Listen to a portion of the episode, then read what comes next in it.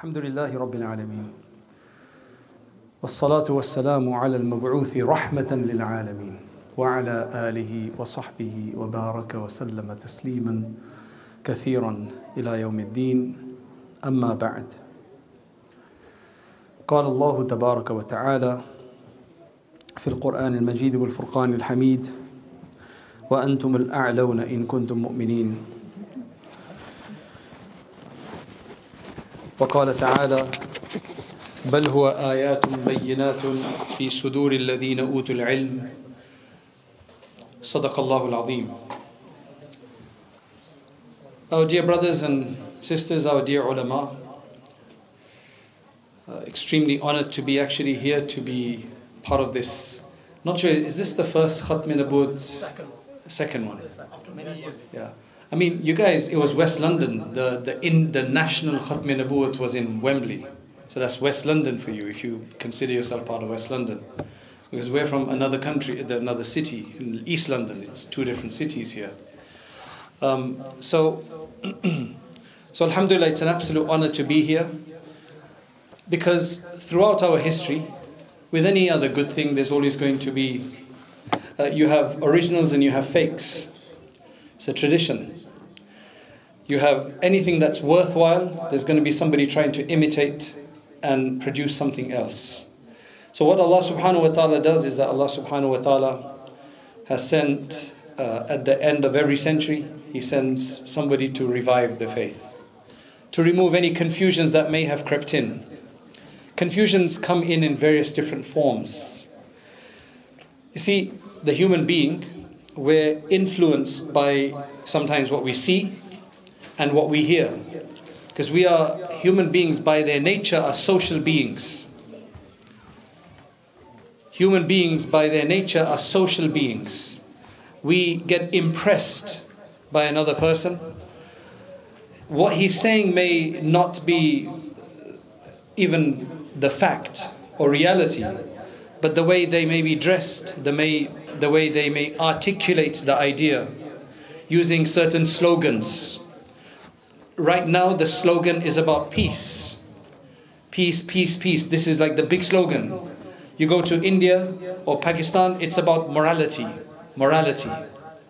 There's certain slogans that become trendy, you know, throughout uh, different ages, and some people they co-opt those slogans to make it seem like we're the only ones who are doing peace right now. For example, so one has to be very careful. Sometimes the more intellectual person, they look at an article or a paper, and if it's well argued in an academic way, even though what they're saying may be off track, but because of the force of, because of the, the language, the, the terminology is used, it seems, mashallah, you know, very scholarly. So you think it's, it's correct. Or they quote a lot of resources or whatever, and they think that's correct. And a lot of time, I mean, uh, haqq speaks for itself anyway. But uh, when it comes to this life, the Prophet ﷺ gave us many, many, many uh, forewarnings. Uh, you can say glad tidings as well of things that were going to occur, things that were going to be pleasing, things that were going to be uh, uh useful for us, uh, to give to give to give us happiness and so on. And then, of course, he also warned about uh, us about many, many things. And these are what uh, this is what a prophet does. This is their job because the word nabi in Arabic comes from the concept of giving news, giving information, uh, providing uh, people uh, maybe information about the future as well. That's nabi, the one who's been informed by Allah, and the one who informs others. That's you get that from a prophet. So the Prophet ﷺ mentioned several different hadiths in which he said that there will be imposters, 30 of them. And two of them at least were there in the time the end of towards the end time of the Prophet ﷺ. They claim to be a prophet. Why would you claim to be a prophet? I think it would be quite lucrative to be a prophet. Like, why claim to be a prophet? Well, you'd have huge influence then. And another thing you'll notice in this world is that the weirdest ideas You, you can see this today, like people may have not noticed this before because you didn't have, you, you, did, you did not have um, access to everything that goes on. But today, we, in the modern world with social media, we have access to everything that goes on in the world. And you just sometimes wonder. There are people on influencers who have gathered thousands, hundreds of thousands of followers. You're like, what are you even talking about? It's just, this is human beings. In Arabic, there's a very simple saying. It says, for every dropped thing, لِكُلِّ سَاقِطَةٍ لَاقِطَةٌ Like for even for dropped things that we discard, there's somebody to pick it up. In America, I remember in our apartment complex, we had these communal bins, the trash cans. So we would throw away a lot of stuff there. Every morning there was a guy there, every morning looking for things that could be useful for them, recycling or whatever. For us, we have no use. We can't bother going recycling it, but for them, it's useful. So, for every ideology, there's going to be somebody to pick it up. Hippie ideologies, whatever it may be, there's going to be somebody to pick it up. Right? And a lot of the time, the people who pick up these things are people who don't have something already. They're lost. Or maybe they've been alienated sometimes from their own ideology. Or maybe they don't have an ideology. Maybe they've never had one. So they're looking for somewhere to belong. And if that's the first thing that they see and it makes a bit of sense to them, it's a bit rebellious, it's a bit dramatic, then people take it on. So the Prophet ﷺ has forewarned us, and over the course, we've had numerous people that have uh, uh, claimed to be prophets. I thought I would never see one because Mirza Ghulam Ahmad Qadiani, the, the, the kind of latest one, uh, last hundred years or so, that was uh, before my before I was even born, and we'd heard a lot about him. But after I was like, maybe I'll never see one. Maybe he's the last. But last five six years, we've had these video clips that come out. There's a Qasim guy somewhere right now. Every tw- every time I do a tweet, there's this Qasim guy who's like, "Have you listened to Qasim?" It's like, who is this Qasim? I've been trying to block them, but they're like all over the place. Subhanallah. I don't know if you've seen Qasim Saab, right? Any good job, um, if you haven't. Uh, then before that, there was a guy, maybe from Punjab as well, and no, unfortunately, I'm just saying it for these guys. So, um, nice guy, uh, you know, nice big beard and everything. He's saying that I am the Prophet, and you have to get done a whole video about it. He's gone now. It's Alhamdulillah. I don't know. These people have psychological issues or what. They claim to be a prophet. What else can it be? I mean, at the end of the day, to be a prophet, you probably have to have some kind of inspiration from somewhere, some kind of whispering from somewhere. Now, you don't know where that whispering is coming from. So imagine, you know, you're a person who's very, can be very influenced very quickly, and suddenly you have a dream, or you think you have a dream, or a vision, or a sound, or something, a whispering, and you think, I'm the prophet now. I've got a mission. Some of these people actually believe themselves as well. They're not just imposters in the sense that I know I'm wrong. Some were like that, obviously, but I'm sure some of them. That's why there's a book that was written about 30 years ago, I think, and I read it about, no, it's about 40 years ago, and I read it about 30 years ago. It's a book called The Mahdi by a Western author. Some of you may know about it. He talks about a CIA plot to get this guy, and at that time there was no t- uh, mobile phones. So this was all before mobile phones, but they were using mobile technology. That from a satellite, they were going to have a beam that was going to shine down somewhere where he was going to be with a cave or something like that.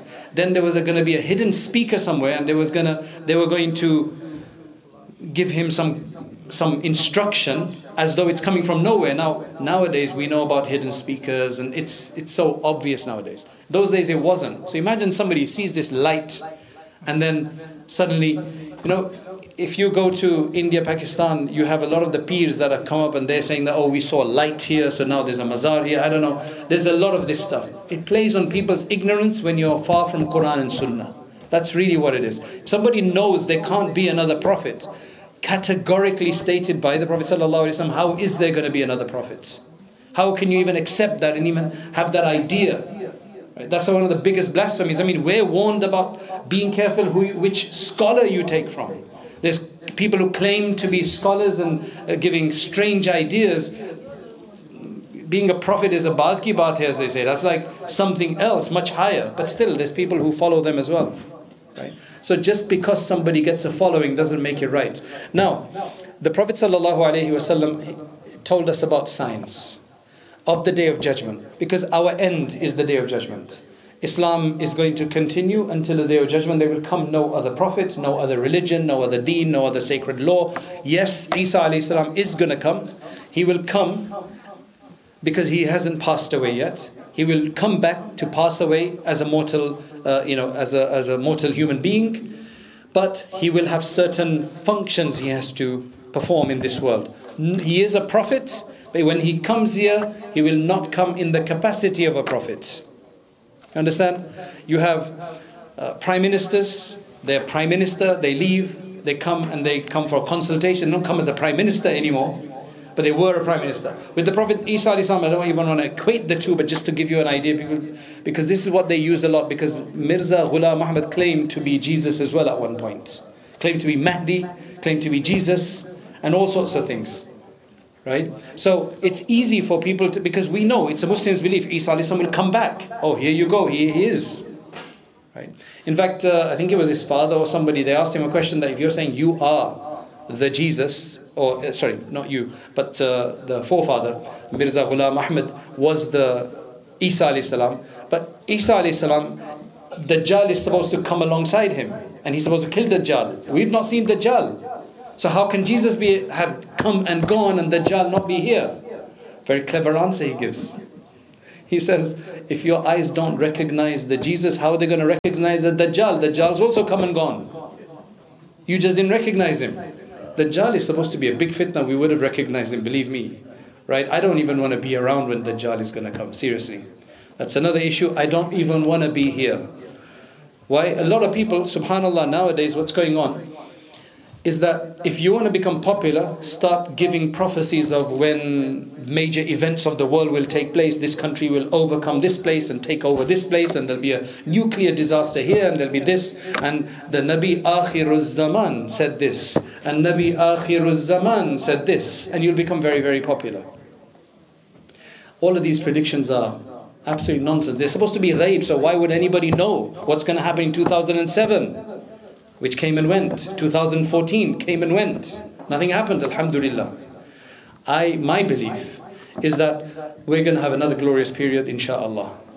I'm not waiting for the day of judgment. I'm not waiting for Dajjal.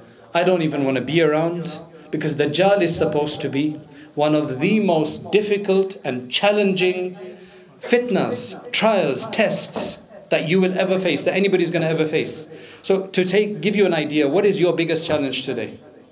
Meaning something which you shouldn't be doing, but you can't help. You know, it's, it's difficult. What is it? I mean, maybe I don't ask you individually, but for, let's say for men, what is the biggest challenge? Nisa, mashallah. I would have thought everybody would have said it together. Nisa. They're like, no, this guy's saying that's not my biggest challenge. Well, I don't even know what a Nisa is. Nisa means women. And what is women's biggest challenge? Not men for sure. Well, yeah, maybe in some degrees, yes, you're right. huh? Okay, uh, we're not we're not women, so we can't. We've never been women, so we can't talk about that. How do we know? We're not women, never been women, so why are we saying that it's the biggest challenge? Let them speak for themselves, right? It might be handbags, it might be anything, or whatever it is. Anyway, the point is that if that's our difficulty right now, and we find it so difficult to deal with the trials of this world right now, then Dajjal is supposed to create even greater confusion, right? Even greater confusion. I don't want to be around. I've got my own death to worry about. That's my day of judgment. That's everybody's day of judgment. Focus on that. But believe me, you go online and the most popular lectures are about signs, signs, signs. And look, signs are important. It's not as if they're not important. The Prophet ﷺ has spoken about them, has forewarned us, gives you some trajectory, gives you some idea, right? Of, you know, we are getting closer. With every day, we're getting closer to Day There's no doubt about that. The world is a limited place at the end of the day. The world will end. It's not going to continue. Because eventually, as uh, the, the nourishment of this world is Allah, Allah, Allah. That's the nourishment of this world. When that's going to recede and diminish, the nourishment of this world, the energy of this world is going to be lost and the world will end. That's why, taking from this hadith, any masjid, any organization, any house in which the name of Allah is constantly taken will gain barakah. Because if the whole world is nourished by Allah, Allah being invoked, then a little place in the world can also benefit from that. That's why have in your homes lots of Quran being read. And the best way to do that is get your children to be hafiz of the Quran. They have to read for hours. And Alhamdulillah, what a blessed place that is. And you know, I want to tell you guys look, now the world has changed for the better in some aspects. We have students right now in the madrasa I teach in in East London who are Imperial College PhD either completed or doing it. And at the same time, they are studying now Sahih al Bukhari. They're going to be an alim. And there's more than a few now. The best of both worlds. And we need to get rid of this idea which has pervaded the last hundred years, last 50, 60 years, especially in some circles where it's either this or either that, but that you don't make money in. You I mean, they, they think ulama get sleep hungry and you know all the rest of it. Maybe they did at one time, but unfortunately we don't do that, or fortunately, or whatever you want to say. There's a lot of money around. Okay, Allah Subhanahu wa Taala gives it. There are there are huge number of students we have like this. I know one just finished his PhD, master, uh, sorry, masters in physics from UCL, right? Where a lot of people would like to send their children there. He just finished. He's also doing Bukhari Sharif this year and the six books of hadith. I know one sister, she's a hafiza of the Quran. She's alima. And she has a PhD as well. Is there anybody here that can compete with her? This is the best of. I, I would like that every one of my children are going to be hafiz of the Quran, then they can do whatever they want.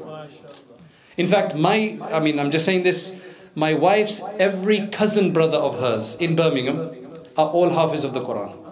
Every one of her uncle's male children are hafiz of the Quran. Every single one. And none of their fathers were alim, by the way. It just started. You can have that. You understand? You can do that as well. This is the only way to stop the ignorance proliferate that will allow Dajjal to come. Dajjal will come at a time of huge ignorance. That when he comes and does his various different acts and spectacles that he displays, you will have to stop, especially the women folk, from going out to see the show. Because it's going to be so attractive. And nowadays you won't even have to, you won't have to, it won't be outside, it'll probably be on the phone. It'll probably be on the iPad, it'll probably be on the TV because that's it. The whole, you know, you can, this lecture can go around the whole world. And very soon, the lecturer can be sitting in your front room. Or at least it looks like it. They've already got the technology of the holograms right? So soon, I don't know, subhanallah, you know, you can just, you'll, you'll, uh, they've already got it where it'll be, it'll be, as if he's there. So, you know, I won't have to come here to lead the Jumu'ah then? Right? The personal touch, subhanAllah, so many people were depressed during the COVID because that personal touch, we're human beings. People who are loners, that they're, they're, they're far, they're few. They, they're dealing with a lot of mental health problems. Allah relieve them. And the mental health issues have been raised, uh, have been increased during the COVID because of this absence. But you need good company. That's what we need. We need good company. That's how we benefit. So, the Prophet ﷺ told us many things. So if you look at the signs, there are you can categorize them in different ways. The way the Prophet ﷺ talked about the signs. Okay, some have said the near signs the middle signs, and then the later signs. So the near signs were things that were going to happen during the Prophet's time, very soon afterwards, uh, like uh, some of the issues that took place between the Sahaba, uh, Hassan radiallahu anhu uh, managing to hand over the Khilafah to our great Muawiyah radiallahu anhu, and by that avoiding a major conflict and bringing everything back you know, at least for the next 10 or so year, years. The Prophet mentioned all of this. He, also said that you're going to be on this side or you're going to be on that side. There were so many things like that. He said to Aisha radiallahu anha, how will it be when you, the dogs of Hawab will bark in your, you know, when at you or in your presence actually when you will be there. I said that. The Prophet just said that once. Then when Aisha radiallahu anha, when she went to Iraq, after Uthman radiallahu anh had been martyred and she led that little army, that contingent. And then suddenly in one place, she heard dogs barking. said, which place is this? They said, it's Hawab. And then she recalled that the Prophet ﷺ had mentioned that, and she said, we're going back. Right? So th- those were nearer signs. Then you have the m- middle signs. For example, the Prophet ﷺ mentioned that a fire will erupt in Medina Munawwara. And it will come and it will consume, uh, sorry, it will, uh, it will be like this. And the description he gave is that it will be so bright that it will illuminate the necks of the camels of Busra. Now, Busra is in Sham, it's a long distance away. So, and that's exactly what happened. In the Middle Ages, right, the governor of Medina Munawwara was there and they heard about this huge fire that's raging. What it was, it was an overflowing uh, volcanic ash, uh, a lava flow. And it was just consuming everything in its path. Because if you go to Medina Munawwara today and you go a bit out, there are all these uh, lava tracts that are all solid now, it's all black, right? Stone, right? And rec- even recently, geologists have studied those areas and it's really interesting. They've seen the flow going in a particular direction towards Masjid al Nabawi. But amazingly, before it reaches Masjid al Nabawi, it takes like a sharp turn. And what happened was that this was coming, and mashallah, in those days when this would happen, the, the, the Amir of Medina Munawwara, he freed many slaves, gave a lot of sadaqah, everybody rushed to the masjid. It must have been a very much smaller town than it is right now, much smaller city than everybody's in the masjid making dua, salat, because it's all going to end. And subhanAllah, just before it touched, it shifted. Miraculously, it doesn't do that, it just suddenly just turned and they were saved. And the Prophet had predicted these things. A number of other things had been predicted. Then, of course, there's the prediction for the more end of times, which a lot of people are talking about nowadays, about Dajjal itself. So now, there's another way to look at the signs, okay? That's one way of to look at the signs in terms of when they will occur. Another way to look at the signs are minor and major. So what are the minor signs of the day of judgment? And what are the major signs of the day of judgment? Minor signs in this, according to this, is, are those signs which will occur in different parts of the world, you know, in different intensities. They won't necessarily be global phenomena. So, for example, uh, you'll have the disobedience to parents. Now, there's disobedience to parents more in some places compared to the other. Uh, the prevalence of zina and fornication. While the whole world is going through that, but there's some places just worse than other. It's just open, tolerated, encouraged in some places. In other places, it might happen, but it's taboo right? Likewise, the prevalence of dancing, singing, and all of these other strange things that happen, those are minor signs. The, the high, uh, the, the, the, the, the erection of high buildings, that's a minor sign. All right? So you see that, that it's happening in some areas, but in other areas it's not happening. For example, you compare a country in Europe that has a lot of oil, it's one of the richest countries in the world, Norway, one of the richest countries in the world. They have oil, huge amounts of oil. Very different from our Gulf countries. Right? They knew that this oil is going to end one day. So they started planning. They've got a sovereign fund. They put the money in there. When you go to Norway, a bottle of water costs about 150 on average. Here, I think the average price is 75 pence. Airport, one pound, one pound 20. Norway, one pound 50 is kind of the average price. People's salaries are high as well, though. It's, it's just very expensive. Denmark and Norway, just very expensive place. They actually travel to Sweden to shop. Sweden is more like the UK. It's in between the two. Anyway, so they've invested in all the publicly floated companies of the world. So in Apple and Tesla and all of these, they own on average 1.5% of every every company in the world. You go there, there's no glitz, there's no designer brands in your face. It doesn't seem like Dunya 10.0 or on steroids, as some other countries are like that, where you go there for two days and you're like, that's enough dunya for me, let me get out of here. All right? I mean, if you've experienced that, you'll know. If you haven't, it doesn't matter. I don't have to say where that is. All right? So, minor signs and major signs. So minor signs are like that. And they're all over the place, they happen, and we can do something to deal with those. We can remove the disobedience to parents, we can minimize it by educating people, giving them respect of parents.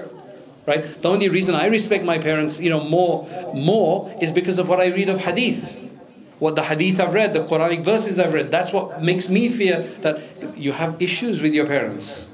You know, you don't, especially nowadays when people don't see eye to eye, individualism, you know, the whole family system is breaking down. Everybody's got their own mind. Uh, uh, fathers have good businesses, but the children don't want to take over that. They want to do something else, right? And, you know, subhanAllah. So, major signs then are going to be global phenomena. They're going to affect everything. The world is going to change at that time. That's what I understand from this.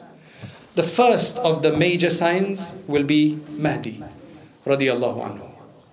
How? So what's going to happen is that the world is going to be in major turmoil. There's going to be confusion. There's going to be probably internecine fighting. There's going to be a lot of confusion, right? Now, uh, there are problems today, but there's been worse problems before. That's what's interesting to know. If you look back several centuries ago, Baghdad, when it was the Darul Khilafah, the Abbasids, the Abbasids ruled Baghdad from about 132 Hijri to about 600s. Initially, they were powerful, they were ruling. Eventually, they became just uh, they were just allowed to just stay there while the Seljuks or the Mamluks or somebody else ran the show.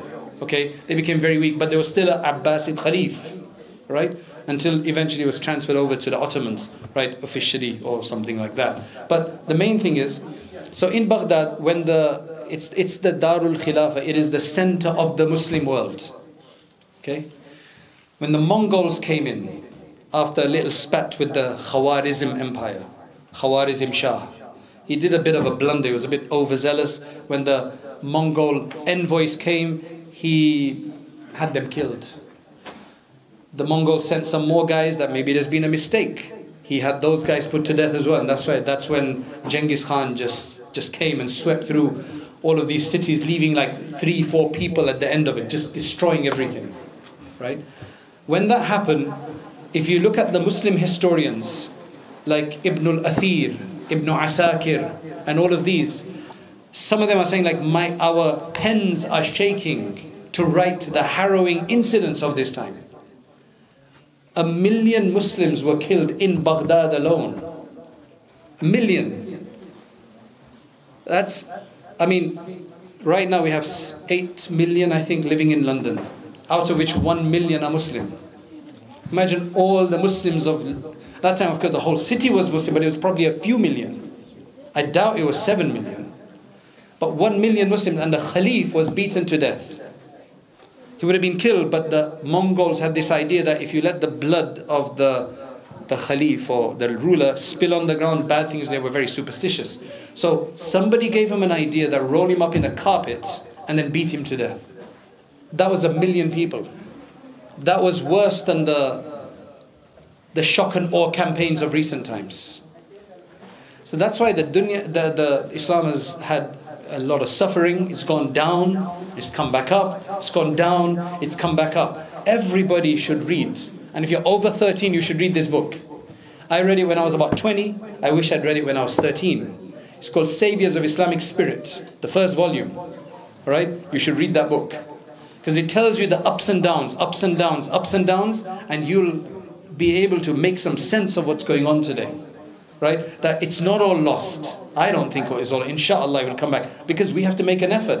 If you think it's all lost, it means that we've we're waiting to essentially give the franchise out to Mahdi radiallahu anhu. You do everything now. We're, we're done. You know, we can't do anything. That's not the way Allah subhanahu wa ta'ala wants from us. That's not what the Prophet wants from us.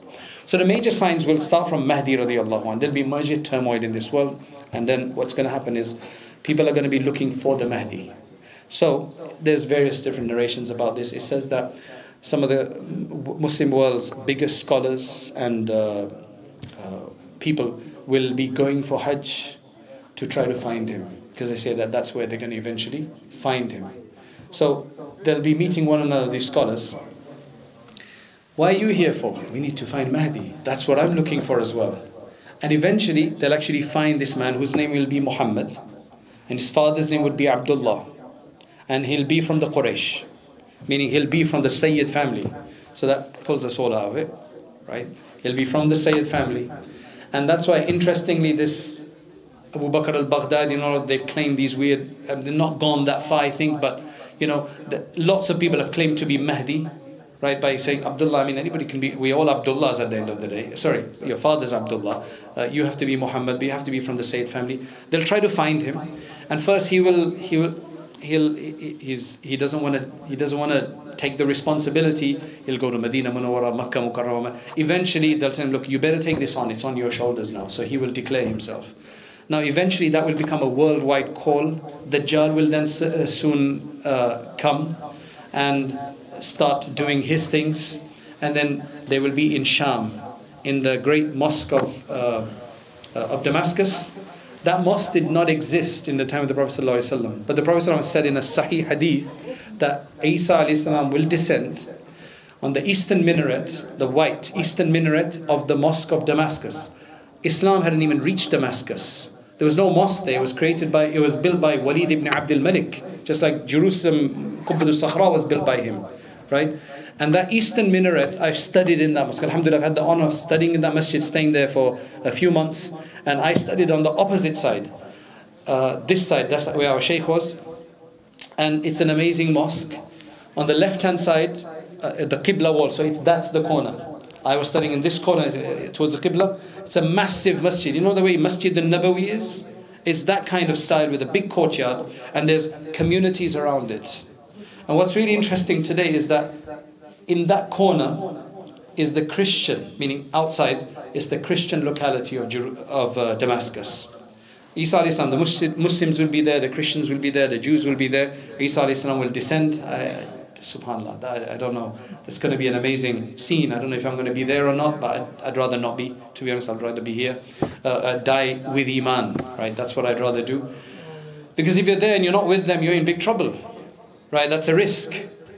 Uh, some people think that they hope to be there in the time of the Prophet ﷺ. That would have been wonderful as long as you're a Sahabi.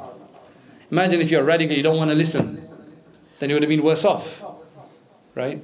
But we hope for good from Allah subhanahu wa ta'ala.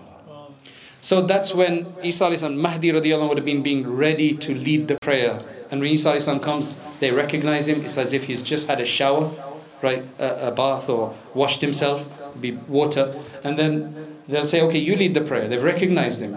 But uh, he said, no, it's uh, has been the iqamah has been given for one of you, Mahdi radiallahu anh. He's not come back as a prophet. And he wants to make that very clear. That's why eventually they will go to Jerusalem where they find out Dajjal is there. When Dajjal will see him coming, he'll try to avoid because he knows Isa is the end of him.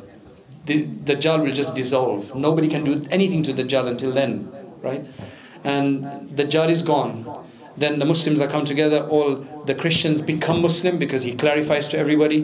The hadith makes it very clear that the crosses will be removed, broken down, swine will be finished, and the jizya will be finished as well. A number of other things that are mentioned. And then Ya'juj, Ma'juj will come, the Gog and Magog will come. Again, an international right occurrence.